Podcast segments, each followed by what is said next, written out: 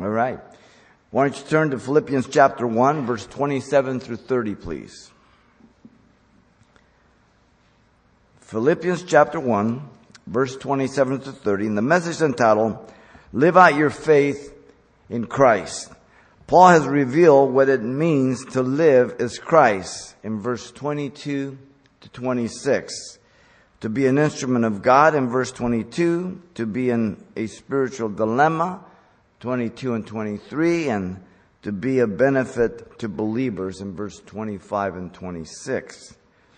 Now Paul admonishes the Philippians to live out Christ, their conduct worthy of the gospel, and it consists of three things. Let me read here 27 through 30. He says, Only let your conduct be worthy of the gospel of Christ, so that whether I come and see you or am absent, I may hear of your affairs, that you stand fast in one spirit with one mind, striving together for the faith of the gospel, and not in any way terrified by your adversaries, which is to them a proof of perdition, but to you of salvation, and that from God. For to you it has been granted on behalf of Christ not only to believe in him, but also to suffer for his sake, having the same conflict which you saw in me and now here is in me. Paul's admonishment to the Philippians to live out Christ, that their conduct worthy of the gospel consists of the three following things. First, the picture of the worthy conduct in the beginning in verse 27. Second, the particulars of the worthy conduct, the rest of 27 and 28. And thirdly, the privilege of the worthy conduct in verse 29 and 30. The picture of the worthy conduct comes first. Verse 27. Notice the apostle Paul describes a picture that related to responsible citizenship here. Listen to his words. Only let your conduct be worthy of the gospel of Christ. Paul indicated the importance of their life as Christians. Once again, listen. Only let your conduct. The word only is emphatic in position here due that it's at the beginning of the sentence. And so it stands very emphatic. The Greek scholar Lenski states that the word only stresses the main thought, the matter of great importance in the mind of Paul, their life example. As if to say, whatever may happen, above all else, or at all costs, this you must do. You as a parent know what Paul was talking about when you deal with your child of something very important. Look at me. You must do this. You cannot miss this. This is what he's saying. Paul was indicating their Christian duty. Today, with the mentality of entitlement in every way that everybody owes you something, it's hard for some people, even in the church, to understand that we have duties, responsibilities.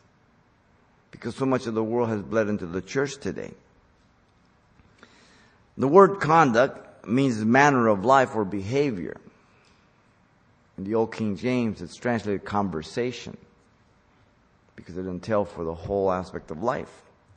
This is an imperative command in the present tense, middle voice. Each believer must do this themselves. No one can do it for you. The word appears only one other time in the New Testament when Paul defended himself before the chief priest and the council after the riot in the temple, if you remember in Jerusalem, in Acts uh, 23, 1, where he says, I have lived in all, here's the word, good conscience before God. Good conscience. The word originally described one who lived as a citizen of a free state, as a responsible partner who worked for the highest good of that community.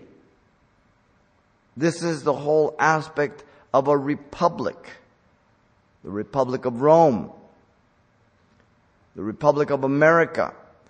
That you are working as a honorable, faithful, loyal citizen for the good of the country because it benefits you and your love and patriotism. Paul, in fact, we get our word politics from it, sadly. okay? Paul knew the city of Philippi was a Roman colony, and in our introduction we went through some of that. And though Rome was far away, Rome expected the Philippians to conduct themselves in an honorable manner as citizens of Rome. And the thing about Roman cities is wherever you went, the cardo street, everything was laid out the same. So wherever you went, it was a Roman city. You know exactly where everything was. You have the same thing with when Spain conquered the world. You go to Madrid, you look at the city, you go to Mexico City, it's duplicated. Everywhere. And that's the way they used to build cities. So whenever you travel, that was a mini Spain, a mini Rome, whatever, and you know exactly where everything was. Now, as they lived out in this conduct of honorableness as citizens of Rome, they were demonstrating the loyal patriotism and the high privilege of being Romans. Therefore, Paul was pleading that they relate the picture or a picture responsibly of heavenly citizens. There's the parallel. Doing and being all for the highest good, listen, of the kingdom of God. In Philippians 3:20 he says for our citizenship is in heaven from which we also eagerly wait for the savior the Lord Jesus Christ. So we have an earthly citizenship. In whatever country you belong to, here you're in America, you're American you should be striving for the best for the country. Being honorable, being honest. But your higher citizenship is that of heaven. Because when man tells you to do something that's contrary to the kingdom of God and the word of God, then you must obey your higher citizenship. And so our honor and our dedication, and commitment is loyalty is the highest to God. And as long as man does not contradict the word of God, then we'll gladly serve man faithfully in this, in this nation and now. Very important. Now, notice Paul indicated the quality of their life as Christian being worthy of the gospel of Christ. The word worthy simply means uh, equal weight, uh, like value. I don't know if you've ever been to third world countries, but I, even when I grew up in Mexico, you have the balances, you know, they're not electronic or nothing. You put a certain amount here and you balance it and you get equal weight, right? It's, it's what it's talking about. An equal weight that needs to be happening here. Um, the word appears six times in the New Testament, and this is how it's used. To receiving um, Phoebe in a manner worthy of the saints in Romans 16 2 to receiving uh, or for walking worthy of our calling in Ephesians 4:11 and for our walk worthy of the Lord in Colossians 1:10 and for our walk worthy of God in 1 Thessalonians 2:12 and for supposing or supplying the needs of, of a man going out that God has sent in a manner worthy of God in 3 John 6. So always in proportion, in the same weight as the scriptures. What a Christian is, is in the Word of God. And what we learn and what we take in, we have to put out and live out. So the balances are proper. Very important. Now notice the high quality of equal weight is to be that of the gospel of Jesus Christ. The word gospel, as you know, means good news glad tidings, and really that's the only good news for this world. Everything else today is bad news. You have, you can't even trust the news. Um, um, it's not even fake news. It's just plain lies, um, in many many different ways. Um, the word appears six times in this first chapter. Chapter 1, verse 5, 7, 12, 17, and verse 27. Three more times it will uh, appear in the rest of the letter in Philippians 2:22, 4:3, and 15. So it's a key word for this epistle, the gospel, the good news. In fact, that's why Paul is in prison, as we're going to see. The gospel. It's the gospel that has brought some of the Praetorian Guard into the kingdom.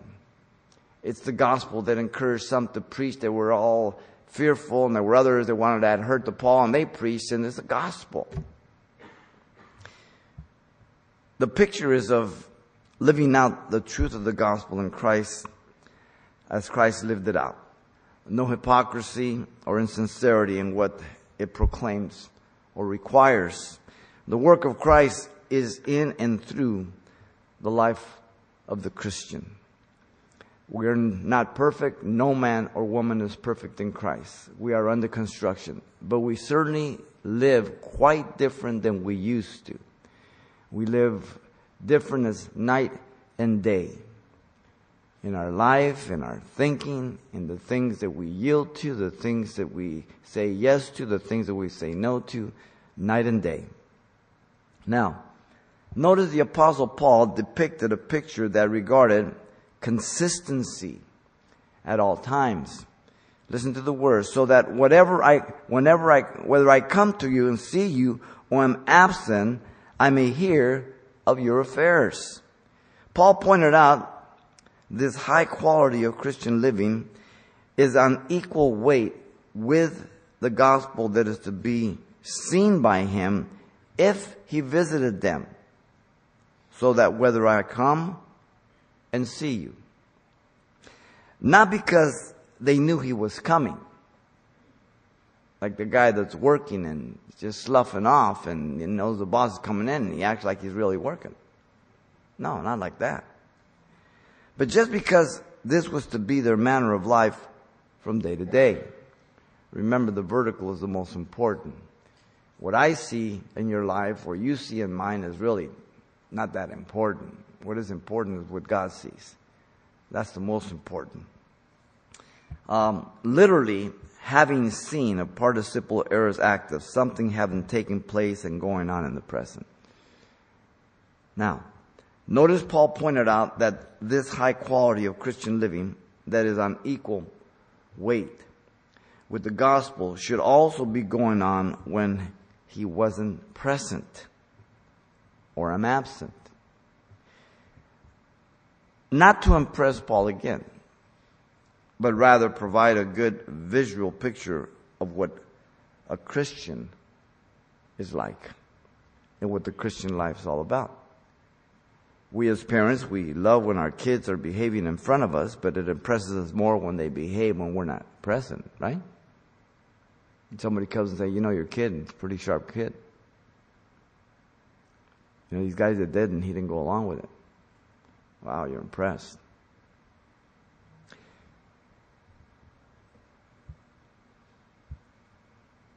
Notice Paul pointed out it included all of their life. I may hear of your affairs. In other words, the word affairs means concerning about with the idea of every and whatever area they're involved in. The relationship with family, friends, work, business dealings. You keep adding to the list. Every area. Religious people divide their life into the holy and the profane, the religious and the secular, and they live accordingly. The Christian lives before God and trust God for a life of sanctification and holiness. Though we're not perfect, we're not sinless, but we live the way God wants us to live in private or in public. Wherever we may be, we're the same, or at least we should be. And this is what he's telling us here. Paul was saying, give the world a picture of stability by your consistency before God, not only in the presence of man. Listen to second, in Philippians chapter 2 verse 19 through 22. He says, But I trust in the Lord Jesus to send Timothy to you shortly, that I also may be encouraged when I know your state. For I know no one like-minded who will sincerely care for your state, for all seek their own, not the things which are of Christ Jesus. But you know his person, character, that as a son with his father, he served with me in the gospel. So what Paul is demanding, he is also commending Timothy as one of those men. So he's not asking anything unreasonable, he's asking something very reasonable. Why? Because they're Christians. Simple. Philippians 2.25 says, Yet I consider it necessary to send you Epaphroditus, my brother, fellow worker, and fellow soldier, but your messenger and the one who ministered to my need, um, since he was lodging, uh, longing for you all, and was distressed because you had heard that he was sick. So he commends Epaphroditus also because he almost came near to death. And he commends him as a faithful co-worker and fellow prisoner.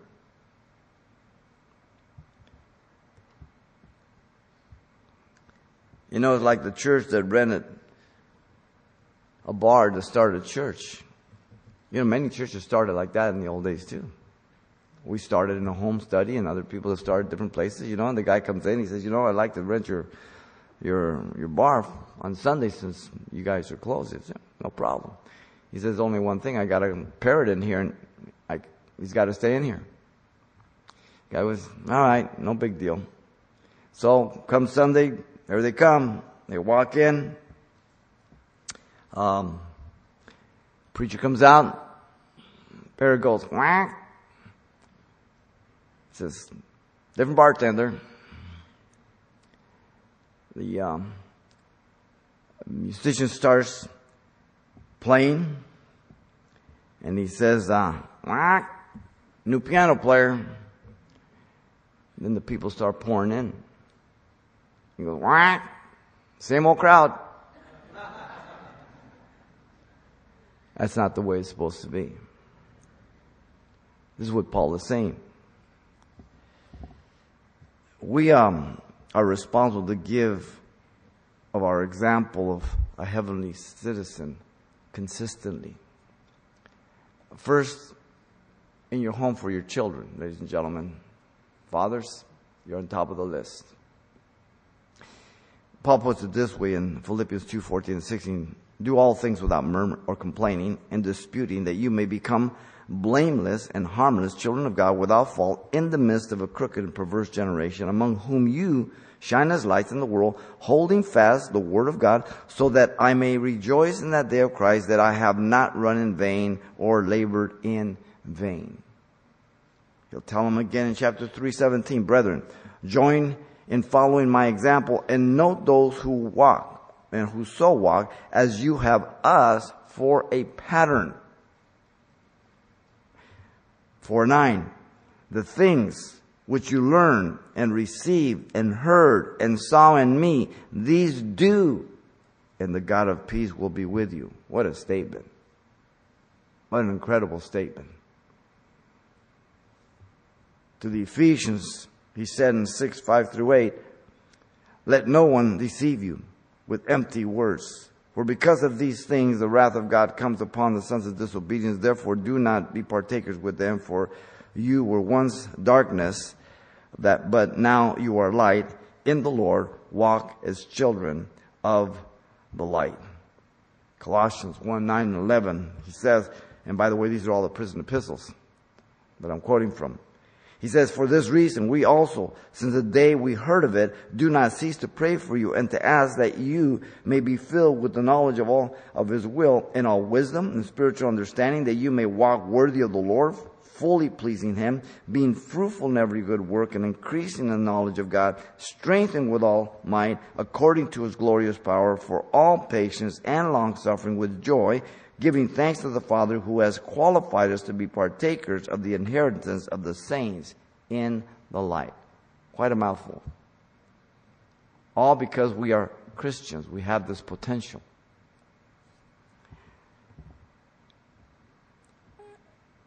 Titus 2, 9 and 10 says, exhort bondservants to be obedient to their own masters, to be well pleasing in all things, not answering back, not pilfering, stealing, but showing all good fidelity, that they may adorn the doctrine of God our Savior in all things. Equal weight, equal value. The picture, this is the picture of worthy conduct. Who's he talking to? Christians. From horrible past. if you study the first century church. Okay? New potential. Notice, secondly, the particulars. of the worthy conduct come next. The remainder of 27 and 28 and 27 there, the apostle Paul declared the posture all believers are to take corporately regarding the gospel. Listen to his words that you may stand in one spirit with one mind, striving together for the faith of the gospel. Paul indicated the posture to be one of strength. Listen to the words that you stand fast. The phrase stand fast is a military term. It means to refuse to retreat in spite of the severity of the suffering, emphasizing not defensiveness, but offensiveness. You're moving forward. Paul was not commanding anything he did not do himself at this time. As you know, he's in prison and people are coming to Christ. We are soldiers who endure hardness, a good soldier of Jesus Christ, engaged in warfare, not entangling ourselves with the affairs of this life in order to please Christ who enlisted us. 2 Timothy chapter 2, verse 3 through 4 says. The word appears seven times more in the New Testament. Let me give it to you how it's used. We stand praying. Mark 11, 25. We stand or fall before our master. Romans 14, 2. We stand fast in faith. 1 Corinthians 16, 13. We are to stand fast in the liberty of Christ. Galatians 5, 1. We are to stand fast in the Lord. Philippians 4, 1 and 1 Thessalonians 3, 8. And we are to stand fast and hold on to the gospel. 2 Thessalonians 2, 15. Paul indicated the posture of strength was due to the unity being in one spirit. Mark it well. There are those who um, say the word spirit refers to man's spirit. But the spirit of man is unable to bring unity. All we do in our natural spirit is to divide and disrupt. Only when it's convenient will we unite in our natural sinful nature. The context of our passage is what it means to live as Christ, the conduct of the gospel from verse 21 to the beginning of 27. It's life in the spirit, not life in the flesh. Therefore, one spirit has to refer to the influence and potential of the Holy Spirit on the spirit of man when he or she is made alive in Christ. Our spirit was dead. Once we're born again, our spirit is made alive by the Spirit of God. We're able to see the things of God, understand the things of God, do the things of God, desire the things of God. Paul stated, so now also Christ will be magnified in my body, whether by life or by death. In verse 20, remember? That's by the Spirit. That's not by his own Spirit. By his own Spirit, he's to kill Christians. Paul said, For to me to live is Christ and to die is gain, verse 21. That's not life in the flesh, it's life in the Spirit. So if there's going to be any harmony and unity, it will come by depending on the Holy Spirit. Ephesians 4, 1 through 6 says, I therefore, the prisoner of the Lord, beseech you to walk worthy of the calling in which you were called, with all lowliness and gentleness, with long suffering, bearing with one another in love, endeavoring to keep the unity of the Spirit in the bond of peace. Endeavoring to keep the unity of the bond of the Spirit. The Spirit creates unity and bond. We disrupt it. And then he says, just as you were called in one hope of your calling, one Lord, one faith, one baptism, one God and Father of all, who is above all and through all and in you all. It's by the Spirit of God that this comes about as we yield to Him. Then notice, it's still in 27, the Apostle Paul declared the posture believers are to take corporally for the effectiveness of the gospel. So in the second point, he's addressing all of us as a church, whatever size that church is, corporately, that we're united, we're in harmony, with what goes on in the scripture, what it says. We're working together for the good of the kingdom of God, the gospel. He says, with one mind striving together for the faith of the gospel, and Paul indicated that this corporate endeavor must be accompanied with one mind. The word mind is psyche. It describes the emotion, the intellect, and the will. You have body, soul, and spirit. The soul is the psyche. The spirit is the pneuma. The body is the soma. Okay? Three distinct things. You're an inferior trinity. God the Father, God the Son, God the Holy Spirit. You're an inferior trinity. Body, soul, and spirit. Now, before Christ, we lived out our life by these three and made bad decisions. Because we lean to our own understanding, the intellect. Our emotions affected our decision and then we did our own will, depending if we wanted to, if it pleased us, or if we had a great advantage for ourselves. Thinking we knew better and trusting our emotions and feelings and making foolish decisions often. Women are the greater victims by their emotions and feelings to selfish and deceptive men that have one purpose in mind is to conquer them sexually. Because they know that emotions and feelings move a woman, and so they use them. And so you as a godly woman, now you don't make your decisions based on your emotions and your feelings. You make your decisions based on the objective truth of the Word of God that you're a godly woman. And the same with you young men. So you no longer yield to your own feelings, emotions, wants, but you submit yourself to the will of God. And so there's a great advantage, a great protection. But now by the grace of God, our spirit is alive by the Holy Spirit to live our lives based on God's word, His will, not ours. Our body is a mere vessel. It's amoral. There's nothing sinful, nothing good about this body. It's like a glove. If I Put my hand in it, the glove moves around. If I take my hand out, it'll fall to the ground.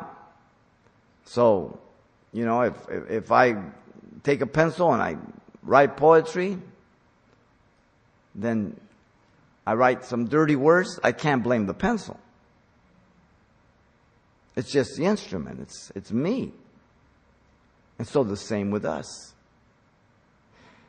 Our soul, the intellect, the emotion, the will are now subject to the word and the will of God because they are under the control and the spirit of God. So we're alive. We can think through things. We can understand the things of God. And in spite of the pain, emotions, and feelings, as an athlete pushes himself because he is disciplined and has a goal to win, so we individually and corporately do the same disciplining ourselves. 1 Corinthians 9.24, giving ourselves black eyes, as Paul says, to keep our body under, lest we dis- be disqualified. Uh, Hebrews 12, 1 and 2, the runner that runs that race, lest he be disqualified. Our inward attitude will be manifested by our outward actions. We're to have an attitude of courage, speaking of inward disposition. Paul puts it this way in Ephesians 5, 10, 11. Finally, my brethren, be strong in the Lord and the power of his might. Put on the whole armor of God that you may be able to stand against the wiles or strategies of the devil. Notice Paul confirmed that this is a corporate endeavor that he is indicating. The phrase strive together means to wrestle in company with, to seek jointly. The word in the verb form is found only one other time in the New Testament. It's in Philippians 4 3. It says, And I urge you also, true companion, help these women who labor with me in the gospel, with Clement also, and the rest of my fellow workers. Those names are in the book of life. Companion. They're working together. We get our word athlete from it. We are to be athletes in teamwork with others on the team. To get the gospel out, not in competition. Now these are metaphors that Paul uses. Today, much of the emergent church and many churches are using these terms as we're a team and, and you can own part of it and, and they get into this corporate and other models that really take away from the nature of the church. Paul makes very clear what the nature of the church is. And he uses many of these metaphors to make it very clear what he's talking about. One body, but many members according to God's gifts and purposes, as Romans chapter 12, 1 Corinthians 12, 13, and 14 tells us. The goal is stated, listen, for the sake of the gospel. This is a corporate endeavor. We are here as those who are saved that used to be lost, those who are alive that used to be dead, those who can see that used to be blind, and therefore the, the, the burning desire of our hearts should be how do we reach those that were like us?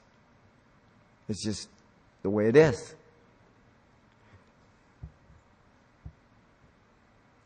that the gospel be preached, that the gospel be heard, that the gospel be responded to in repentance. Notice 28. The apostle Paul declared that believers are to be courageous ambassadors corporately of the gospel to unbelievers. Listen to his words, and not in any way terrified by your adversaries, which is to them a proof of perdition, but to you of salvation, and that from God. Paul stated that we are not to be fearful of those who oppose the gospel. The word terrified appears only this time in the New Testament, and its use in other writings of a frightened horse. The adversaries means to be set over against those that withstand the gospel. The word is in the plural, meaning Jew and Gentile, anybody.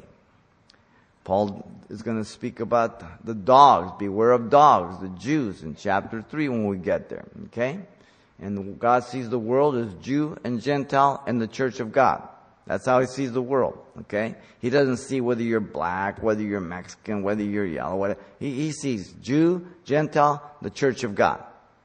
That's how he sees it. Those are the three categories, okay? God makes it simple. God doesn't go for the race card, okay? He just sees us all in the same banner of sinners, and he sees three categories. The wife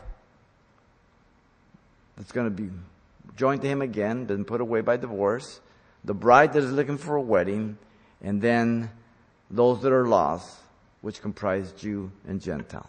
Real simple. Now,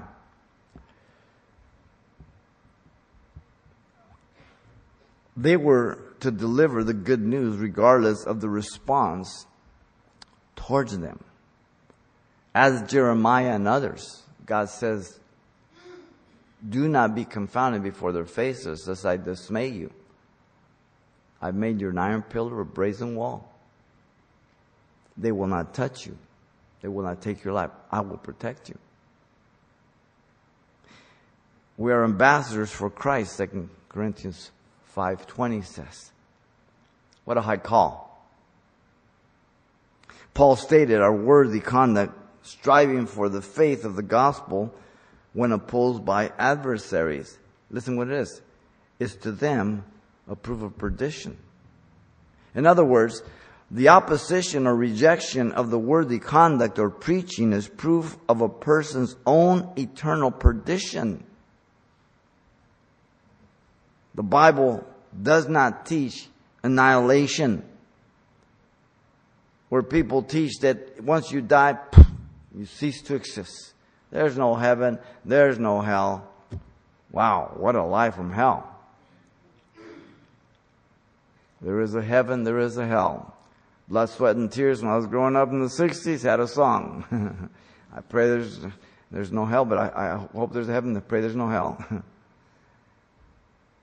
and they made that song because they had church background, but they're in the world. Interesting. Paul also stated, notice that our worthy conduct, striving for the faith of the gospel, benefits us. This is the flip side of it. But to you of salvation, and that from God. In other words, to the believer, it is the proof or demonstration or sign or evidence of being saved. Having compassion and love for the lost, not fearing them, not being intimidated, not being quiet, unless God tells you to be quiet. And being sensitive, not forcing yourself upon someone, and knowing when to be quiet. Others say here that it implies the contrast from the adversary's view of the gospel. The gospel being evidence of perdition or a waste of our life, but to the believer, salvation. It's pushing, it's not what it says at all. I think the first that I gave you is exactly what it says. So, those who oppose the gospel, to them is perdition. Those who reject it's perdition eternally. To us, it's salvation. Daniel exhibited these particulars that we've covered here as he stood fast as a soldier of Christ a team member, an ambassador. Daniel was in Shushan the palace. Ezekiel was out with the people, a team. God was doing a work in Babylon. The people were to pray for the peace of Babylon, to have children, to marry, settle down. They were going to be there for 70 years, and God was going to bring them out. All of them, Daniel, Ezekiel, and the whole nation was to understand this and work towards that. The steadfastness of the corporate church body has been the powerful influence throughout the history of this evil world for the salvation of sinners, as you know. Light and salt against the enticing darkness of sin in the world to call people to repentance. It's a warfare. God of this world blinds people as he did us, 2 Corinthians 4 4. The voice of true hope by the objective truth of God's word opposed to the false hope of subjectivism and relativism that blinds and corrupts people by academia and culture. Boy, are we in the heyday of that today.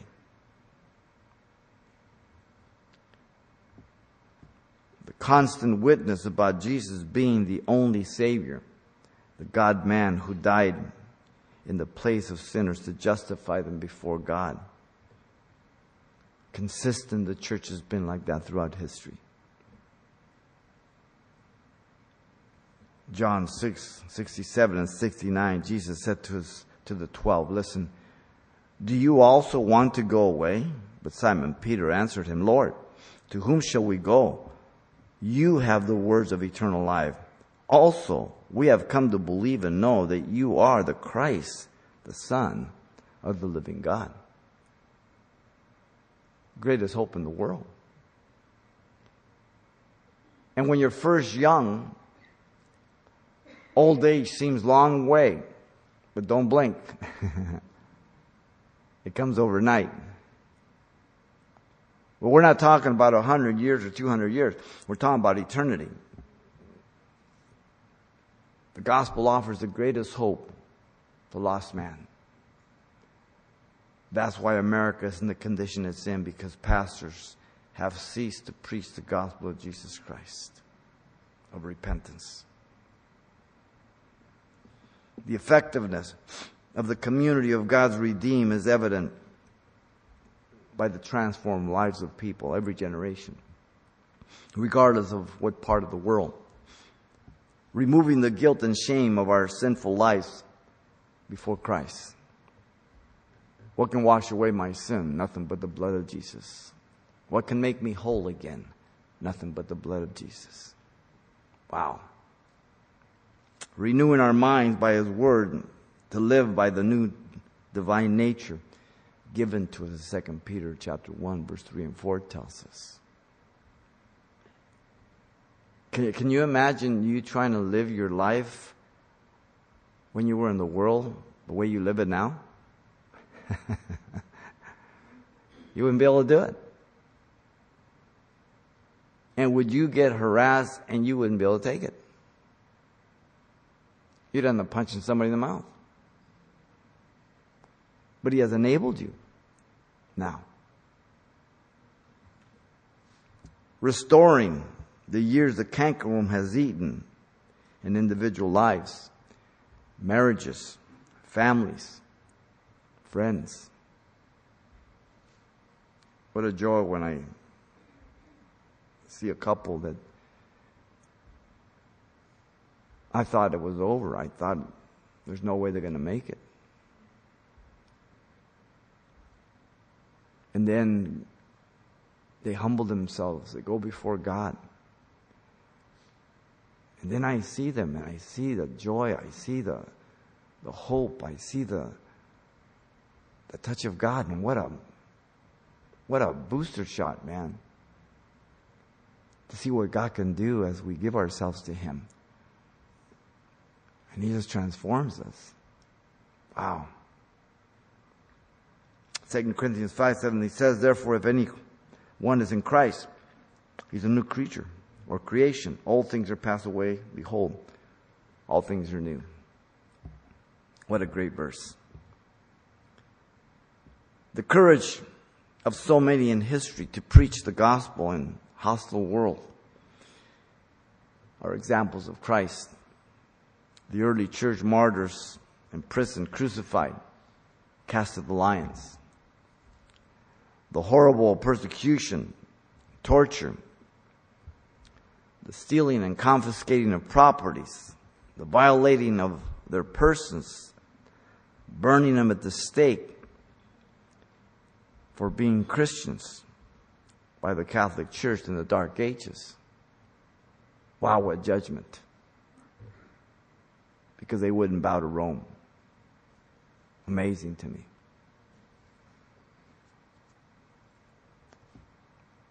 the imprisonment of multitudes, as well as murder of Christians by in India, old USSR, the Soviet Union, by Khrushchev and others.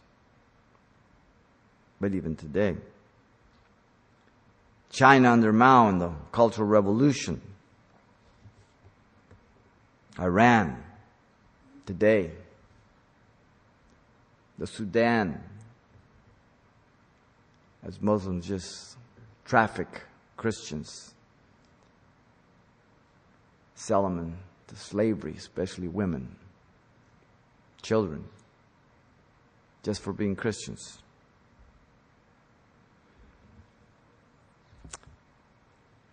Peter, 1 Peter 4 12 through 14 puts it this way.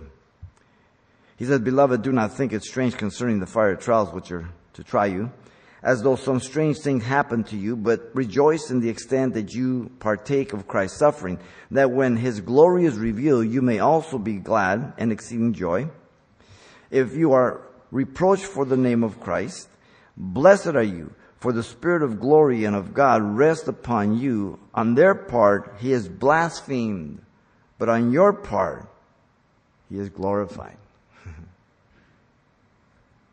These are the particulars of the worthy conduct. Brings us to the privilege of the worthy conduct in verse 29 and 30.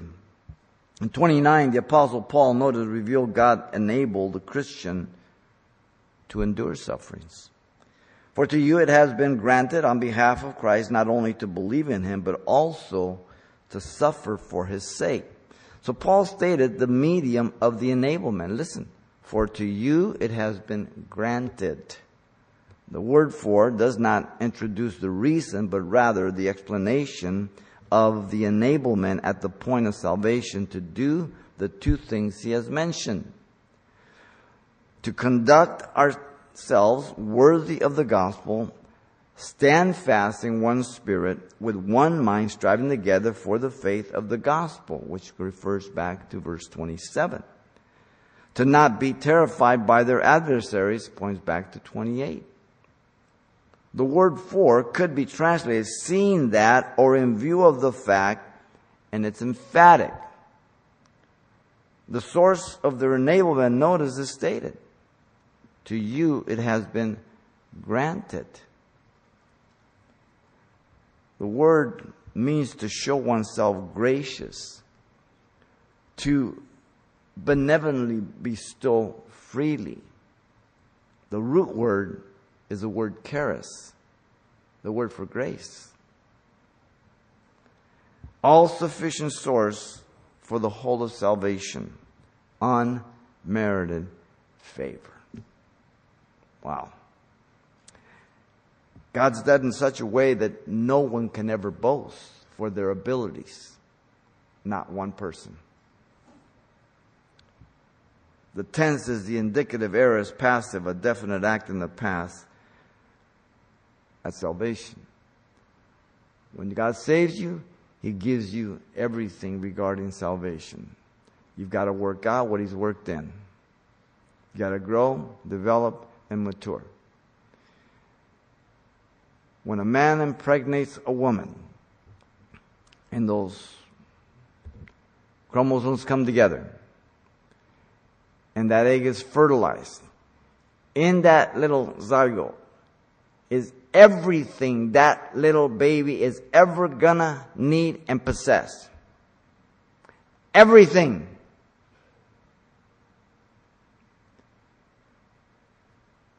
Nine months, grow and develop, come running out of the womb, start growing, child, young man, young adult, adult. But that baby is a human being. Everything in that baby that's ever going to be needed. That's us. Notice the mediator of this enablement is also stated on behalf of Christ. John um, 1 16 through 17 says, And of his fullness we have all received and grace for grace, for the law was given through Moses, but grace and truth came through Jesus Christ. It's only through Christ that we receive this grace. No one else. 1 Timothy 2, 5 through 7 says, For there is one God and one mediator between God and man, the man Christ Jesus, who gave himself a ransom for all to be testified in due time, for which I was appointed a preacher and an apostle. I am speaking the truth in Christ and not lying, a teacher of the Gentiles in faith and in truth. There you have the whole thing in a nutshell. Notice Paul stated the two things God enabled them to live out when they were saved. Not only to believe in Him, but also to suffer for His sake. The personal benefit is to believe in Him for salvation. He is Messiah and Redeemer of man, the only Savior of the world. He was conceived and born of a virgin by the Holy Spirit. He died in my place to forgive me of all my sins. And he is God who will soon return for his church and then re- return with his church to set up the kingdom. Once I'm saved, I can believe these things. I don't doubt them. I don't even give them a second thought. but the personal privilege is to suffer for his sake. Notice because we are identified with Jesus. Servants, be submissive to your masters with all fear, not only to the good and gentle, but also to the harsh. For this is commendable if, because of conscience towards God, one endures grief, suffering wrongly. For what credit is it if, when you are beaten for your faults, you take it patiently?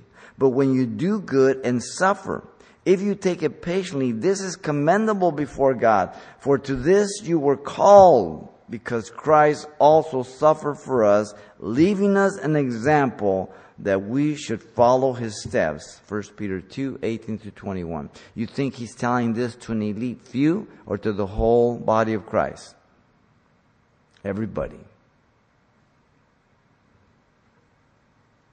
1 Peter 3, 14 to 17. Even though if you should suffer for the righteousness sake, now you are blessed. And do not be afraid of their threats, nor be troubled but sanctify the Lord God in your heart and always be ready to give a defense to everyone who asks you a reason for the hope that is in you with meekness and fear, having a, good conscience that when they defame you as evildoers, those who revile your good conduct in Christ may be ashamed. For it is better if it is the will of God to suffer for doing good than for doing evil. For Christ also suffered once and once for sin, the just for the unjust, that he might bring us to God, being put to death in the flesh, but made alive by the Spirit. Wow. You hear any messages on the radio, stuff like this? of course not. It's not, it's too negative. might empty the church, you know? But also notice because we are here and Christ is not.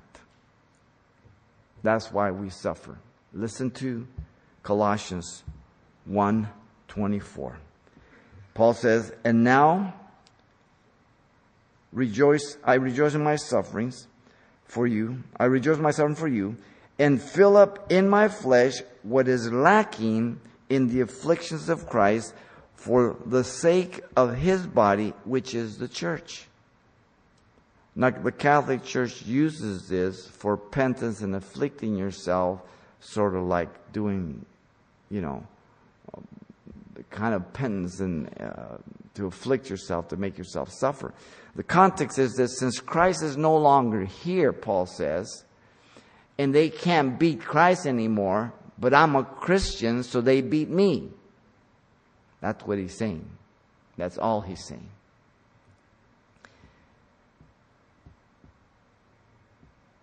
Look at 30.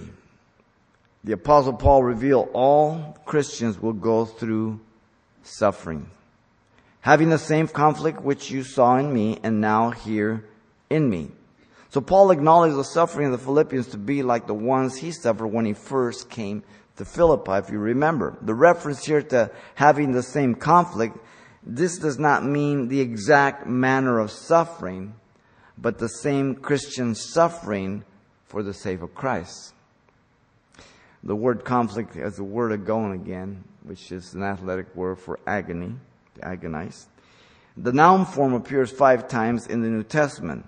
Agony over false doctrine, in Colossians 2:1, agony for, due to preaching in 1 Thessalonians 2:2, agony in fighting the good fight in 1 Timothy 6:12 and 2 Timothy 4:7, and agony in the race of our sojourning in Hebrews 12:1. Notice the Philippians had been eyewitnesses. You saw in me. Paul and Silas were preaching Christ the way of salvation when a young woman began to give them some free advertisement. They don't like it. These are the men of Most High. They're preaching salvation. And so Paul cast out a demon. The masters didn't like that. They brought him before the marketplace, the authorities in Acts 16, verse 16 through 18. And the multitude rose up against them. The magistrates took off their clothes. They commanded them to be beaten with rods.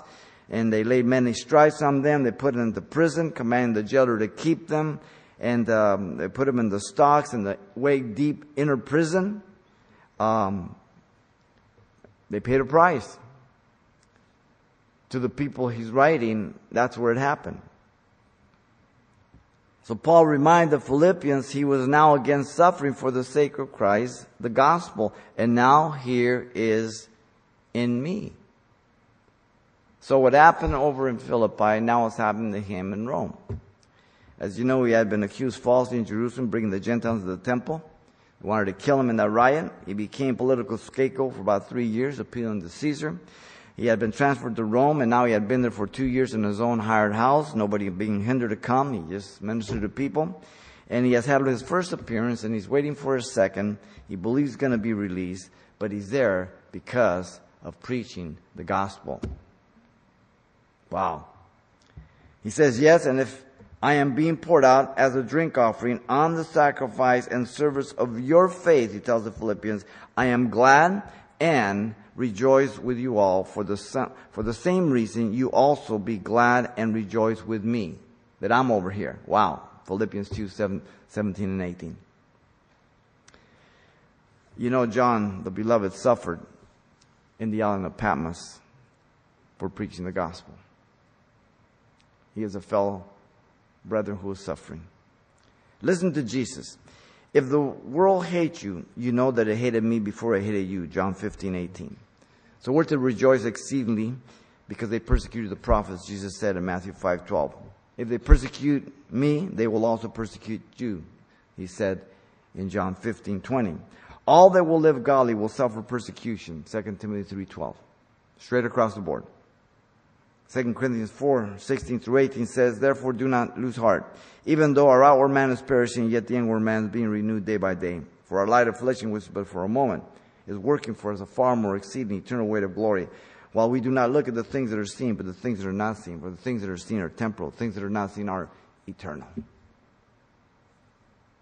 Listen to Peter. For we have spend enough of our past lifetime in doing the will of the Gentile when we walked in lewdness, lust, drunkenness, revelries, drinking, uh, drinking parties, and abominable idolatries. In regards to these, they think it strange that you don't run with them in the same flood of dissipation, speaking evil of you.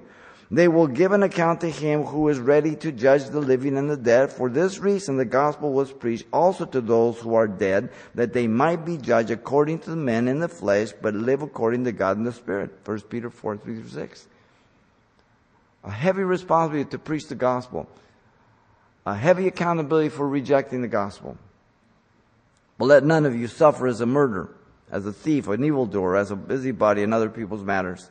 Yet if anyone suffers as a Christian, let him not be ashamed, but let him glorify God in this matter, for the, time has come, the judgment or judgment to begin in the house of God. And if it begins first with us, what will be the end of those who do not obey the gospel of God? Now, if the righteous one is scarcely saved, where will the ungodly and the sinner appear? Therefore, let those who suffer according to the will of God commit their souls to Him in doing good as to a faithful creator. 1 Peter 4 15 through 19. No one touches this part of the gospel. it's there. This is the privilege of the worthy conduct. And so, Paul's admonition to the Philippians to live out Christ, their conduct worthy of the gospel, consists of these three things the picture of a worthy conduct the particulars of the worthy conduct and the privilege of the worthy conduct. Lays it out for them. Father, thank you for your grace, your goodness, for your love. We pray, Lord, you deal with our hearts. And Lord, if there's anyone here that doesn't know you or over the internet, the radio, Lord, you would speak to their hearts, their conviction of their sin, they would call upon your name, Lord. As you're praying, if, if you don't know Jesus Christ as your Lord and Savior, God has brought you here to be saved, to repent of your sins. Right where you sit, you can accept Him. This is your prayer of repentance, and He's going to save you right now. Father, I come to you in Jesus' name. I ask you to forgive me for all my sins. Give me a brand new heart. Baptize me with your Holy Spirit. I accept you as my Savior and Lord. In Jesus' name. Amen.